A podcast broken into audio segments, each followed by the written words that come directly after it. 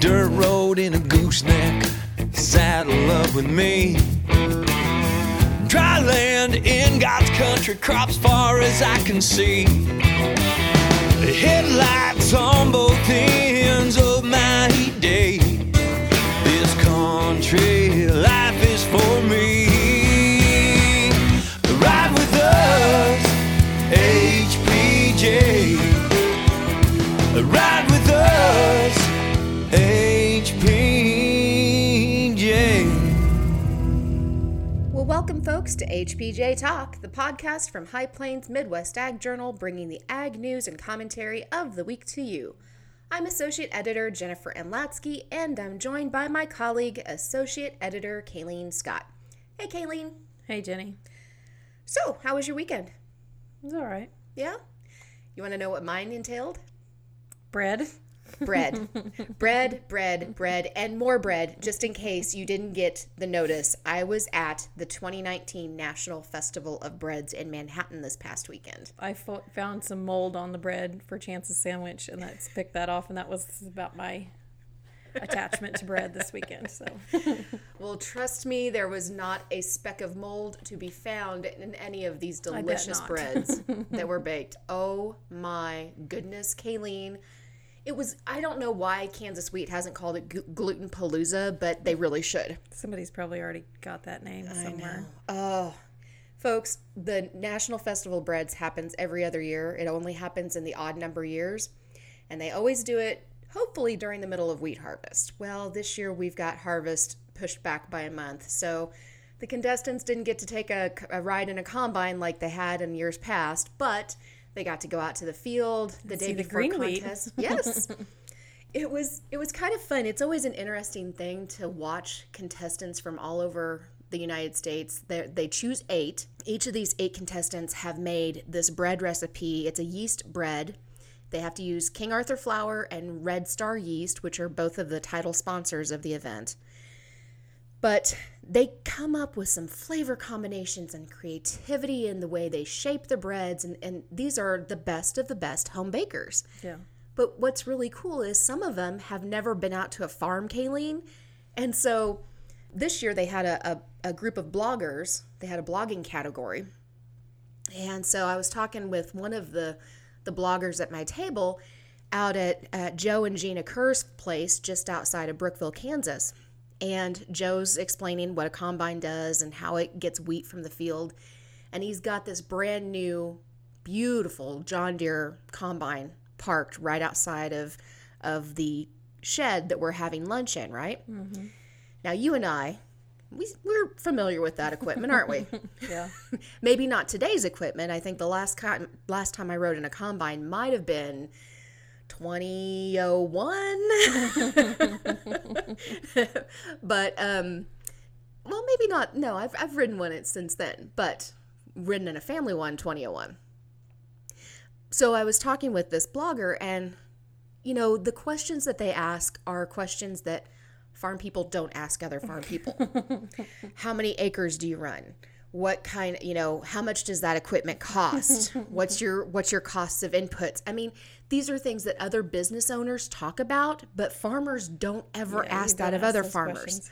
It's impolite, but you have to understand, in order for city people to understand things, they ask questions. So, um, how did, how did he answer these questions? Um, he was very tactful. Uh, there was a John Deere representative there.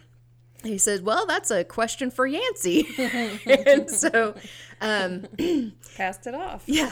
Uh, and to their credit, um, the John Deere rep says, you know, that piece of equipment out there can run anywhere from three hundred thousand dollars to three hundred fifty thousand dollars just for the combine. The header is sold separately. And the blogger sitting across from me, she goes, what's the header? So I explained, it's the little wheelie thing out front that pulls in the wheat. Again, that's, you know, simple terms. Simple terms. They don't really need to know exactly how it happens, because these are not engineers. These are not farmers that are going to go out there and harvest your crop today. These are people just need to know the basics of it. Yeah.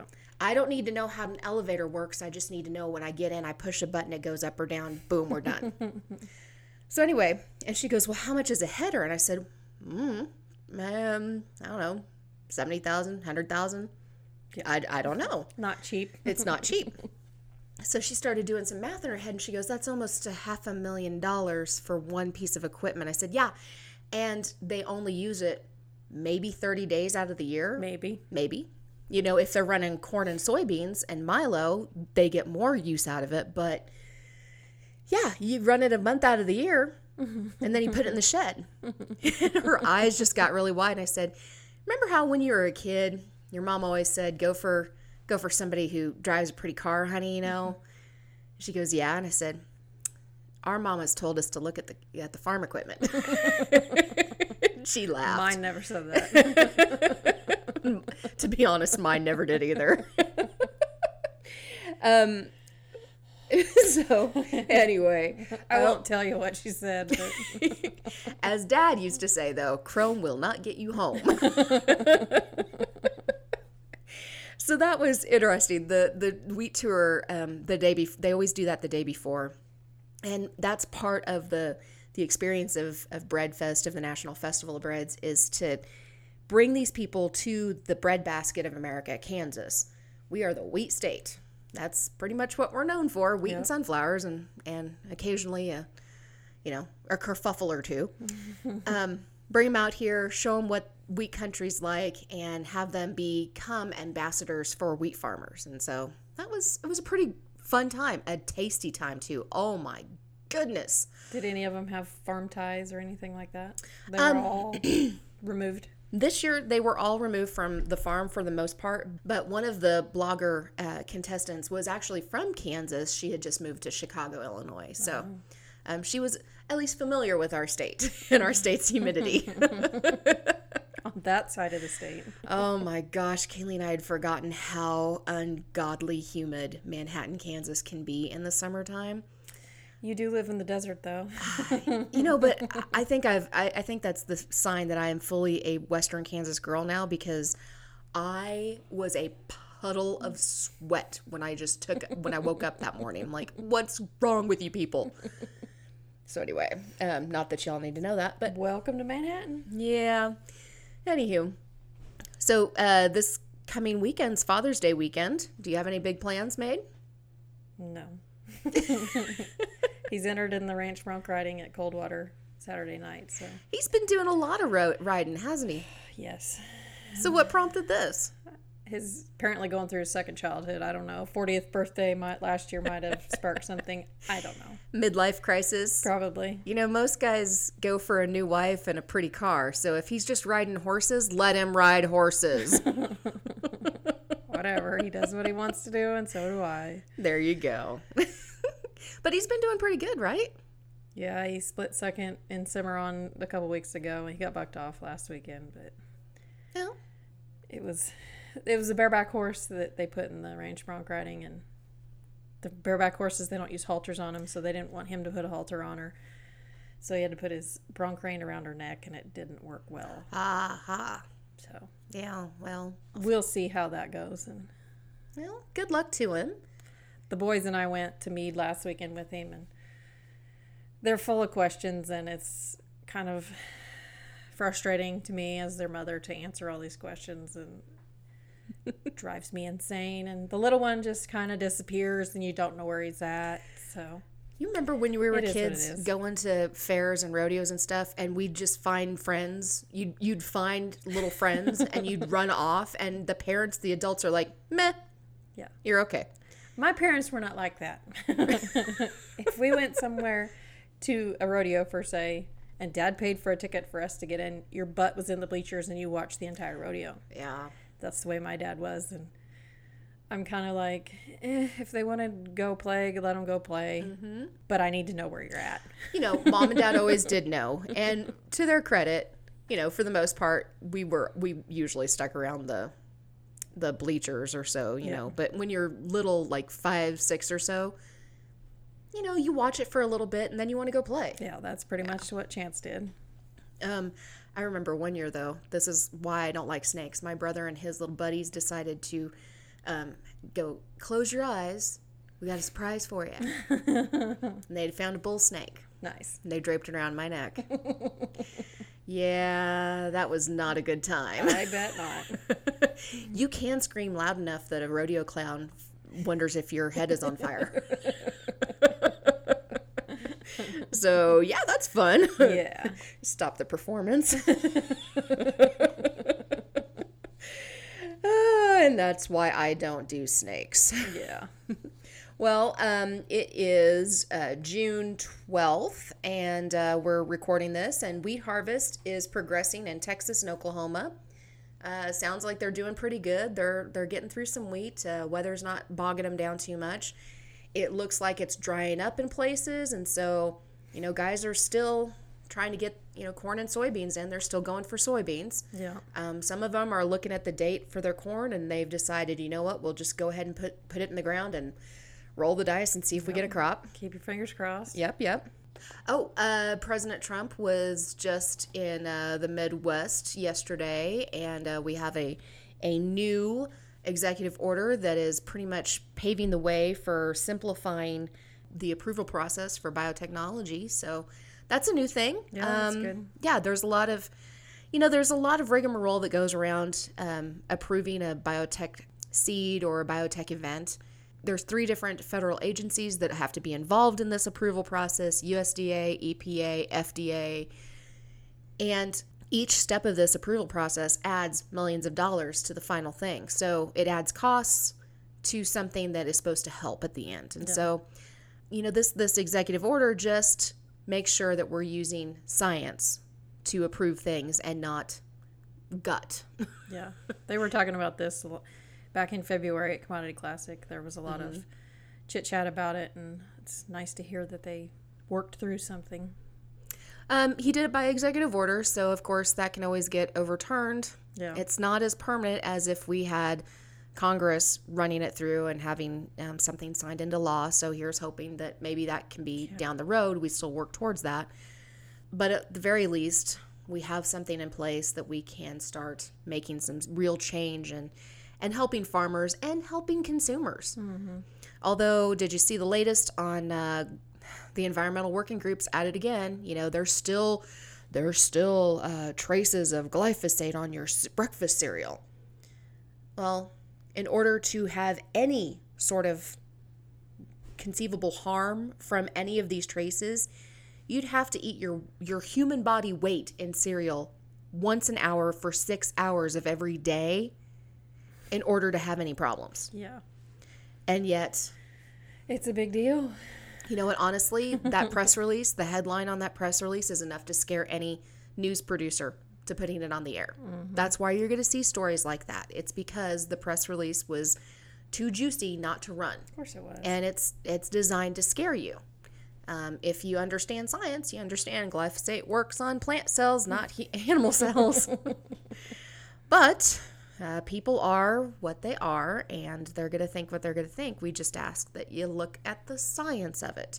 And this is coming from two writers that did not do very well in science class, but we know the people that did very well in science class. Speak for yourself. Oh, did you do pretty good in science? Yeah, I did all right in science. Ooh, brag on you. I liked science. I just couldn't ever um, remember stuff. The memorization was, was the thing that always tripped me up. Yeah. Yeah. Anywho, so really, if you've got a, a thought about some of today's events, um, we'd love to hear from you, right, Kayleen? Yeah, if you want to drop us a line at H P J Talk at H P J dot com and let us know how wheat harvest is going in your area, or if you're still trying to plant soybeans. And uh, this week's episode, we're going to bring you the stories you might have missed in the June tenth print edition. We're going to have part two of our conversation with Doctor Nancy and Doctor Jerry Jaax, the real-life husband and wife veterinarian team that are featured in the National Geographic series, The Hot Zone. Kayleen, wasn't that the most fun interview? Yeah, they were pretty inter- interesting. Veterinarians are always... It's either they're really, really smart and completely over your head, or mm-hmm. they're very conversational and explain stuff in, in a way that people like me can understand. I just really appreciate um, all of the work that they've that they've done over the course of their careers to keep yeah. us safe. Yeah, I remember Jerry had spoke to my Carl class uh, many years ago when I was in the Kansas Ag and Rural Leadership program, And the stories that he is able to tell about working on biosecurity and and um, working on teams that are, are making sure that we are safe from biowarfare, mm-hmm. those stories are enough to make you want to wash your hands a lot. Wear a rubber suit. I don't want to wear a rubber suit. Those are those those seem to, those look like they might be a little hot. A little sticky. A little sticky. And if I don't like Manhattan in June, I don't imagine I'd like a rubber suit anytime. You wouldn't survive. No, but um, in all seriousness, uh, the things that they've that they've been a part of and the the work that they've done, I'm in awe. You know, the, some of the stuff that they've worked with, you know, Nancy was talking about it's all routine unless there is a non-routine event. Yeah, she just was like, no emotion in her voice, just it's a non-routine spit event. It out. And I'm thinking, ma'am, you are messing with something that one drop of it can make your eyeballs bleed. But okay, not not worried at all. It's just what it is. Um, and, and and that's what's fun about our job. That's the best part about our job. Honestly, is talking to people that are incredibly talented, that are incredibly knowledgeable, and that are out there working every day to make sure that the food that we produce here in the United States is safe, wholesome, and nutritious for you guys. And safe is key, right? Yes, it is. So we're going to have part two of that interview with um, the Jaaxes, and we're going to talk about um, Hollywood and their work with USAMRIID and what animal health issues farmers and ranchers need to monitor today. And of course, Kayleen's going to bring us the latest on grain markets, and we'll have those final thoughts. So, put it in gear if you're in that field. Make those rounds, guys. And thanks for choosing to ride with us on H P J Talk.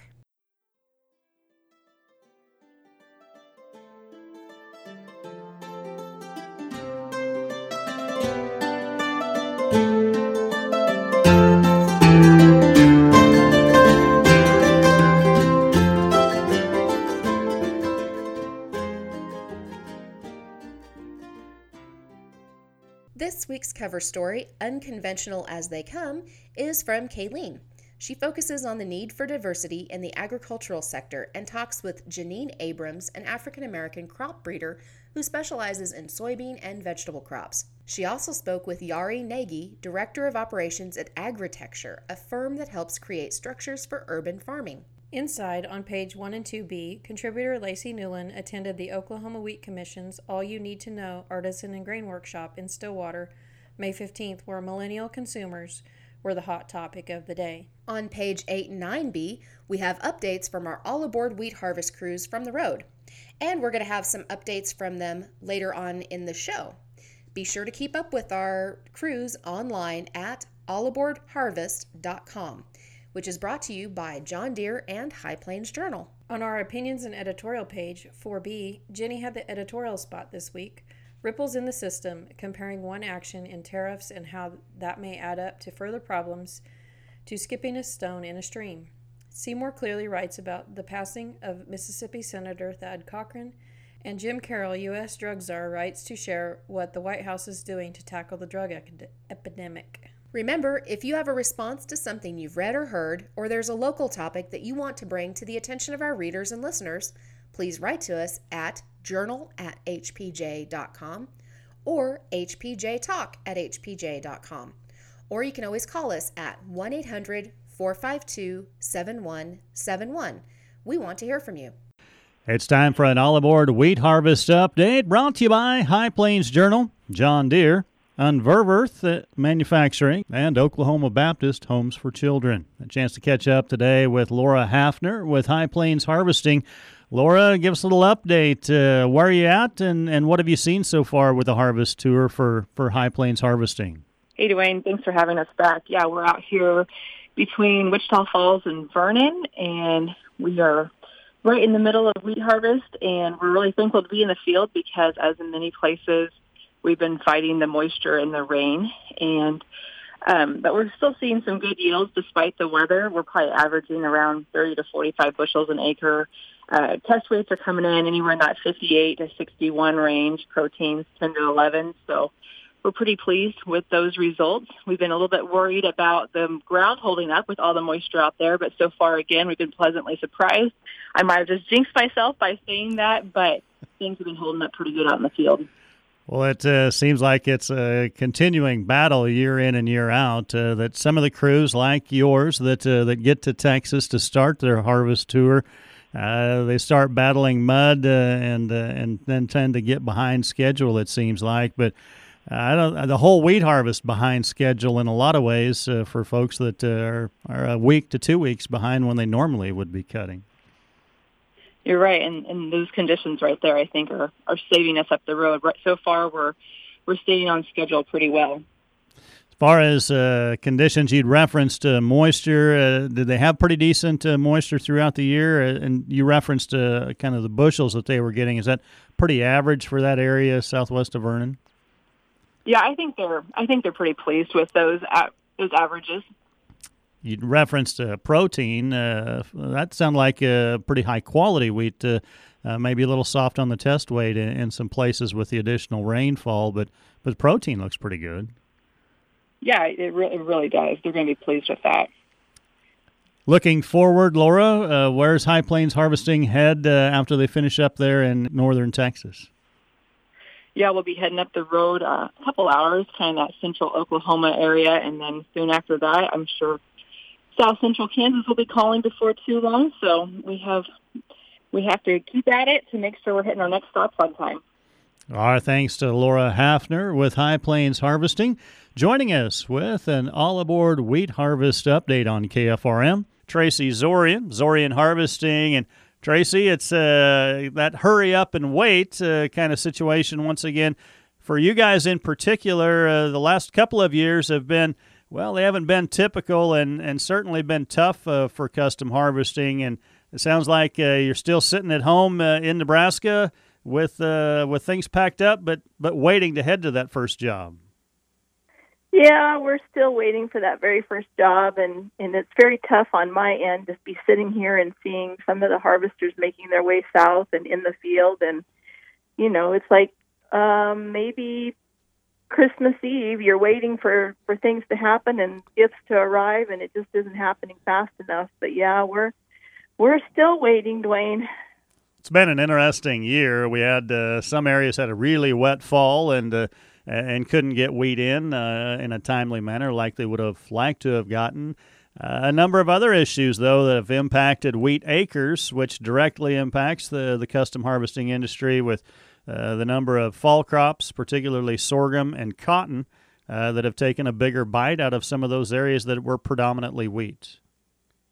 Uh, yep, that's absolutely correct. And then you got to throw in the weather, too. And with our situation, Duane, you know, we it just seems like the very first stop that we've tried to get started has been an inconsistent for several years now. And, and it, I think it has a lot to do with what you just said, the the cotton acres, the, the milo acres that are replacing the wheat acres, but then you've also got drought that takes away acres for farmers. And, and you know, they've got to find something that's going to help them be profitable, so they look to something else. And and the custom harvester definitely depends on those wheat acres. Now, I know that maybe not every one of the harvesters are a situation like us, but it just seems like that that first stop down in Texas, Oklahoma has been a tough one for us to, to get regenerated and start started again. So our first stop this year will be the same one that we got started last year after the major situation with drought and um, the high grazing was in Chase,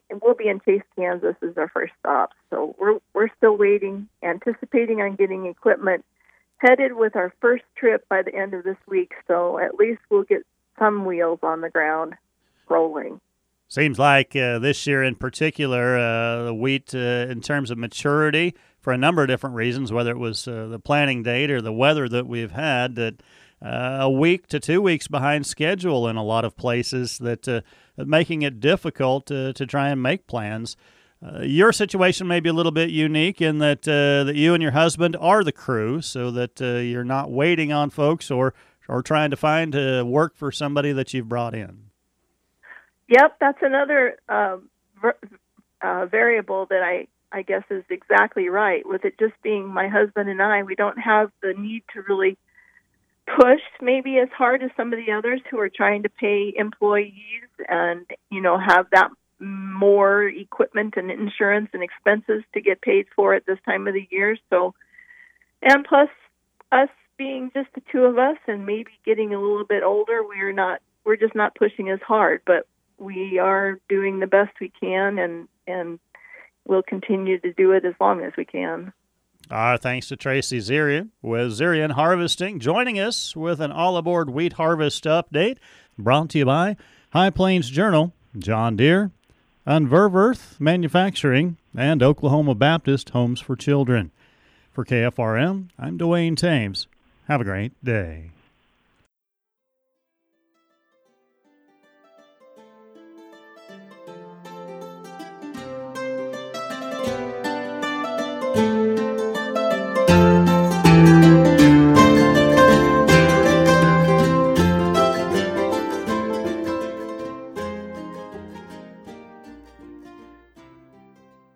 Fans of cable T V may have caught the National Geographic limited series The Hot Zone this month.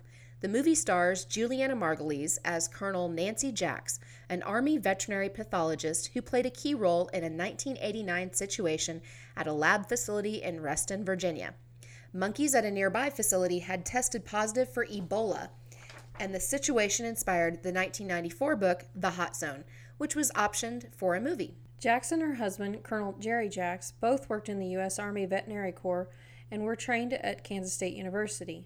In our second part of our interview, we talk with them about their work on infectious diseases, what concerns them today, from in- influenza to African swine fever and beyond, and even how farmers and ranchers today need to be vigilant to protect their herds from outbreaks. So there's a lot of livestock diseases, like you mentioned, that are out there that could devastate our industry and our economy. You know, big on the topic of, of our forefront of our minds is African swine fever in China. And, you know, we've seen F M D and B S E. I remember the cow that stole Christmas in, in twenty oh three. Um, so, so as somebody, as, as two folks that understand the lab environment and the real world environment, what keeps you up at night, even though you're retired? What keeps you up at night as far as what's on the horizon, and what are some ways that we can protect ourselves? Well, I think that the thing that keeps me up at night probably is, uh, well, nothing keeps me up at night. um, but I think one of the ones that's very worrisome that doesn't have anything to do with agriculture is smallpox, because I think smallpox is a real ultimate threat, and I won't specifically talk about that. Yeah, I guess one of the things I would say is that the last couple of years I was in the service, I got to do, I got to work in biological arms control, and you know, keep in mind that where we worked, we were primarily trying to find ways to counter uh, potential biowarfare agents, and so I got a lot of chance to be ex- exposed, no pun intended, to information about biowarfare, and so I have a real Uh, I have a real interest in that. So smallpox, I think, is one that, uh, that that bothers me. You know, I think I think regular old flu is a really uh, uh, is a really good one we should be concerned about. And of course, that has a very significant agricultural component with swine and and uh, and birds. With with the collection of uh, the, the huge incubator that they had in China, the way they uh, raise swine and interme- intermingle po- poultry, I think that's a real threat. You know, if, if you do a little research into the great influenza of nineteen eighteen and nineteen nineteen, uh, just how horrible that was. And, you know, we really, if we were to get a really significant pandemic strain, uh, we could have perhaps not a repeat of just how bad that was, where it killed between, you know, thirty-five or forty to one hundred million people when the world was a lot smaller. So, Swine uh, swine flu is, a, or, or I mean, uh, influenza is a huge uh, is a huge issue. For one thing, vector-borne diseases. There was yeah. a period where we thought we had eliminated vector-borne diseases, and then because of environmental issues and uh, a lot of political pressure, we essentially quit being so vigilant about mosquitoes and ticks. And I would say right now we're seeing one of the greatest resurgence in vector-borne diseases, as well as new diseases. Uh, it's easy for vectors to hit your ride. I can remember when Uh, it was actually right after I got out of the military. Came to Kansas, and everybody said, oh, West Nile won't be here for five or six years. Well, it wouldn't get here, it wouldn't get here before, but it hitched a ride on the truck and, and got here from the East Coast in less than four months. And swept completely uh, across the country. And, and it just swept uh, completely across the country, and people just were not paying attention to mosquitoes and mosquito breeding areas and uh, cleaning up water. And it's a, it's a really tough problem. Zika virus now has been a real huge issue. A lot of the hemorrhagic fever viruses are carried by either rodents or vectors. Yeah, well, so. it, one of particular uh, agricultural significance too would be Rift Valley fever, and that would have a tremendous effect on both the on, on both the human population and uh, the agricultural population. You know, and one of the things that's happened since the hot zone, and, and really, I think you can attribute some of the uh, uh, some of the progress that's been made to the hot zone because of uh, uh, how much attention it got back in the nineties. You know, the N B A P, which has been uh, uh, you know which is under construction in Manhattan right now, that's a huge plus for uh, people within the agricultural community because that facility is dedicated strictly to research for uh, uh, against pathogens that are. that are agricultural pathogens and would affect the agricultural landscape. So that's a tremendous plus for us in, uh, uh, here in here in the state of Kansas. And that facility, regardless of where it would be, would be a tremendous benefit to uh, people that are uh, in the agricultural industries.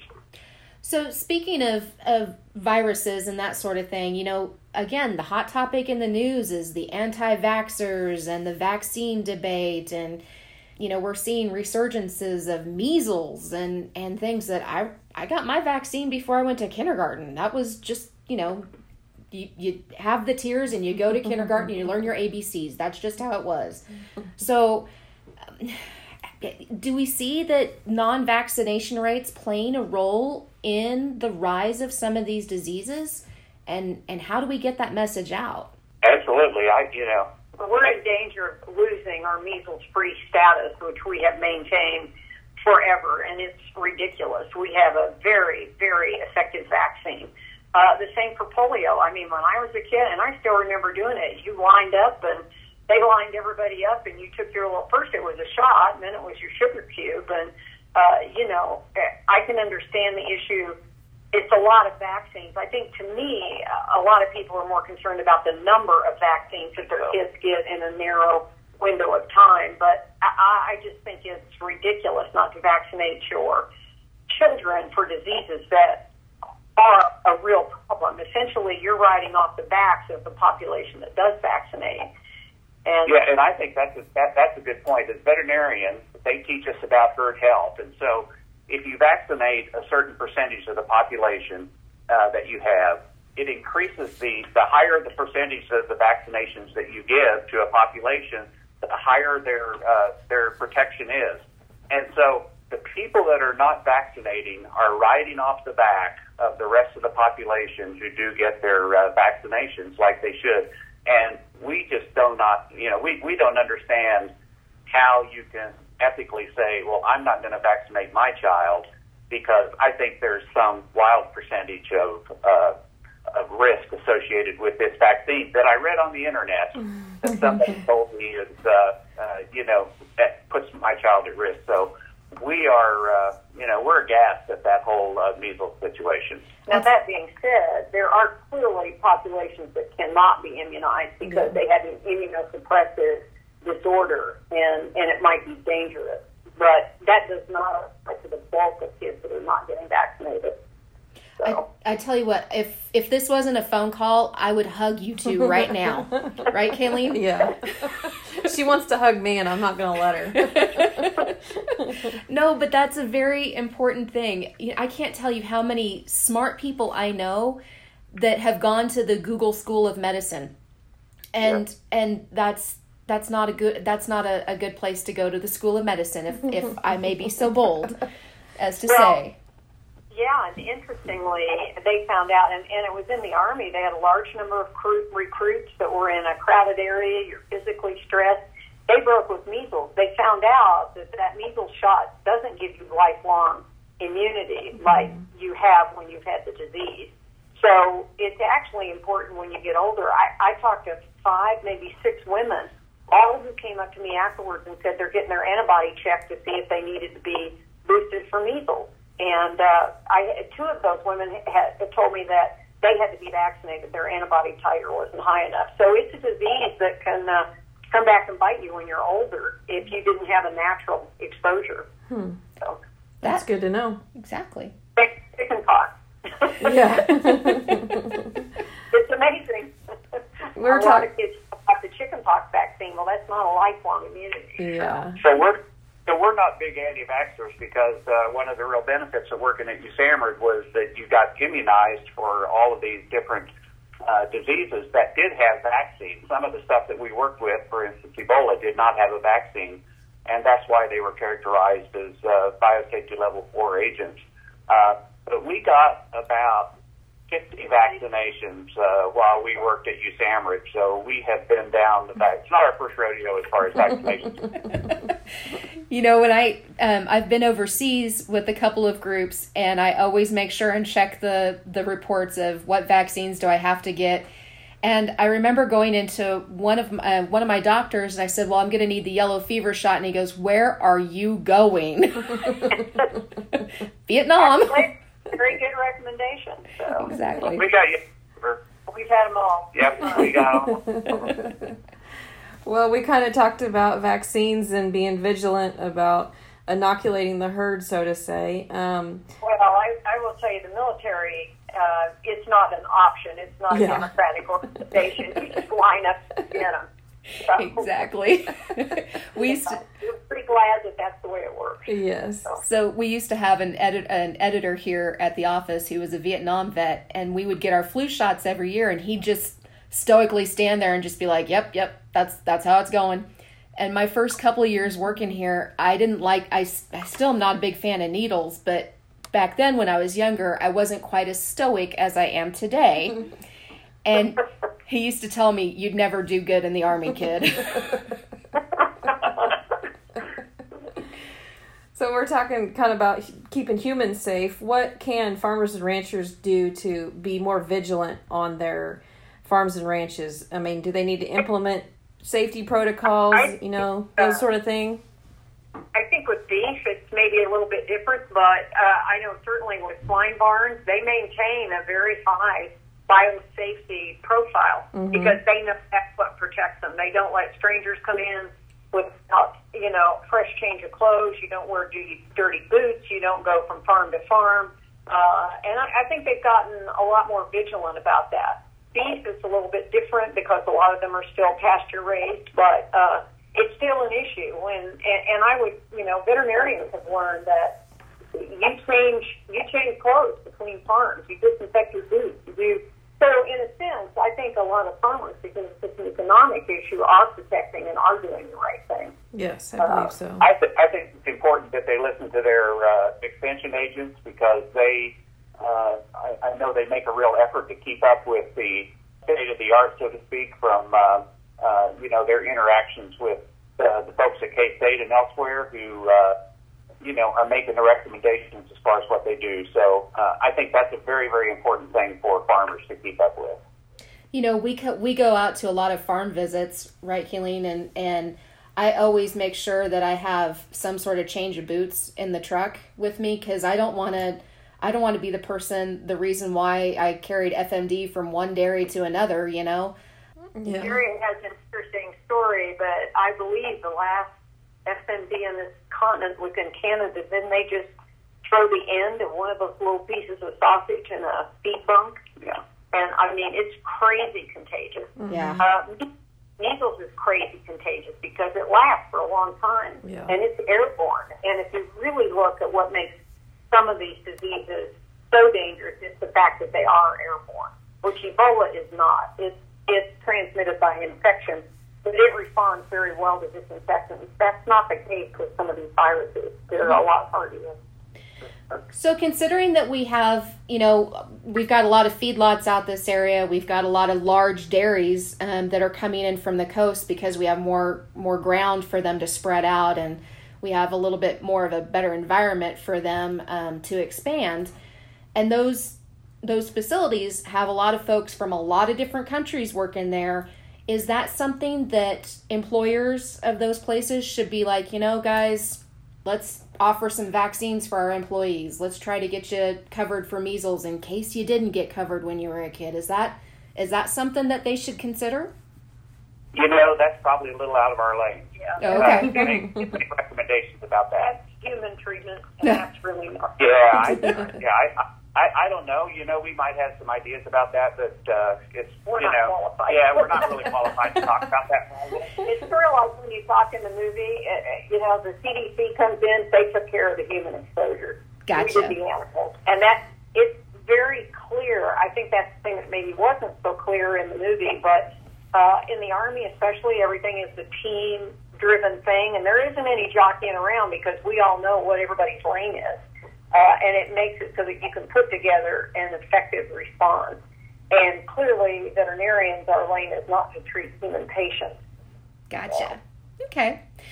Okay, so we really do rely on veterinarians like yourselves um, to be the first wave of response, and and especially in, in animal disease outbreaks. So...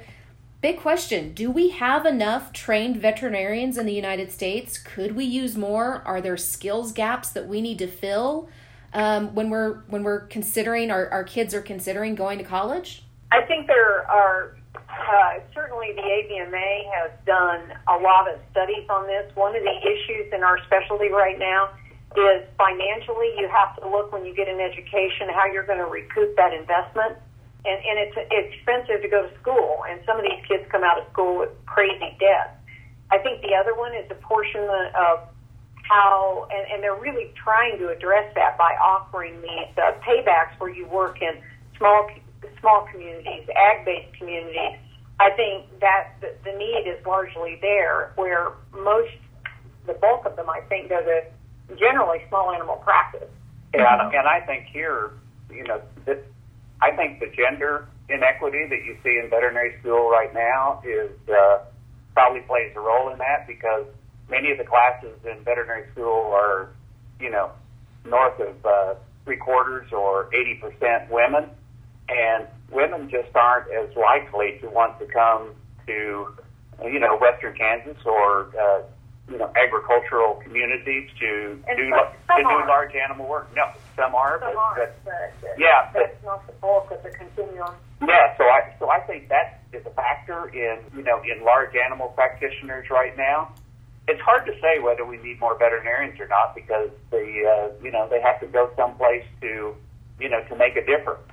Mm-hmm. I think the other thing is corporate farming has become so commonplace. These small farms uh, have been bought up, and these large corporate entities.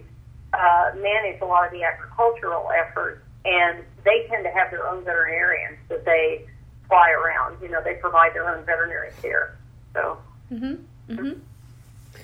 Well, um, one last question. Uh, looking back over both of your careers, is there anything that stands out in your mind as being something, you know, you look back and think, wow, I, I did that. Is, what, what moments are those for you guys? You know, I think that uh, when we got married in veterinary school, uh, you know, as Nancy explained, there weren't very many women, and so, you know, I was lucky to find one who'd uh, uh, who'd take me, and we went into the service during the Vietnam War when it wasn't very popular to, uh, you know, to be in the Army, and uh, we just uh, saw opportunities as they were presented to us. We never really intended to stay in the service.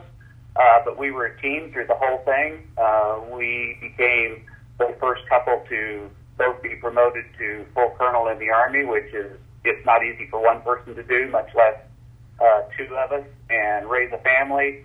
And, uh, you know, we really liked being in the Army. It was really, really good to us. There's a lot of, uh, uh, you know, there's, there's a lot of luck succeeding in, uh, uh, in the service and in public practice.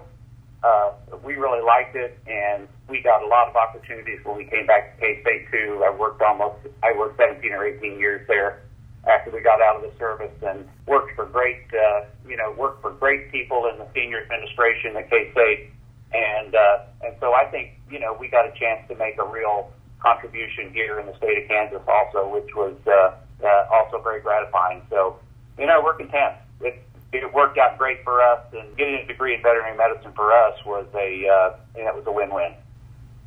And, and I think I would second that one. And we talked to a lot of people. We talked to a lot of veterinary classes, and, and we always tell people, don't close the door. You may not realize how many opportunities are available. You may think you know what you want to do, but that can change radically. I mean, I would, if somebody had asked me if I would have thought I would have been a pathologist in high-hazard disease research, I would have never even imagined that. Uh, the past just kind of led us that way because doors kept opening up, and we found it interesting and challenging. Well, that's just really, really, like I said, if I wasn't already a, an ag journalist, Kayleen, I think I'd want to be a vet right now. Oh, the, the science and math might be a hurdle to get over, however. Well, thank you, Doctors Jaax, um, Colonels Jaax. Uh, thank you so very much for uh, joining us on H P J Talk. And we're going to encourage our listeners to go, and it's streaming now. The Hot Zone is streaming, and uh, go check it out. It's on Nat Geo. Thank you so very much. We do appreciate you coming on. You're welcome. Thank you.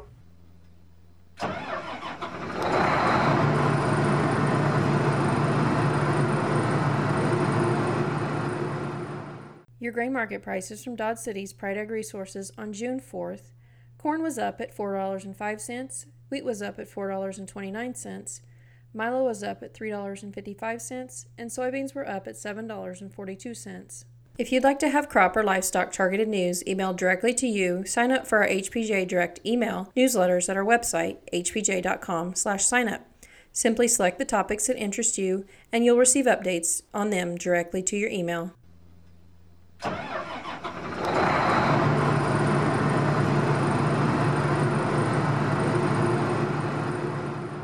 Next week's print issue of High Plains Midwest Ag Journal is our water issue. Be sure to watch for that in your mailboxes June seventeenth, and look for additional content online anytime at w w w dot h p j dot com. Remember, you can subscribe for free to this podcast at h p j dot com slash podcasts. You can also find us on iTunes, Google Play, and wherever you download podcasts. Follow us on Twitter and Facebook at H P J Talk for news and commentary throughout the week. And you can always drop us a line at our email, h p j talk at h p j dot com. Thanks again for riding along with us, folks, as we bring ag news and commentary to you. And remember, as Dodge City's favorite lawman Wyatt Earp once said, fast is fine, but accuracy is everything. We'll see you on the trail. This has been a production of High Plains Journal, all rights reserved. Dirt road in a gooseneck, saddle up with me. Dry land in God's country, crops far as I can see. Headlights on both ends of my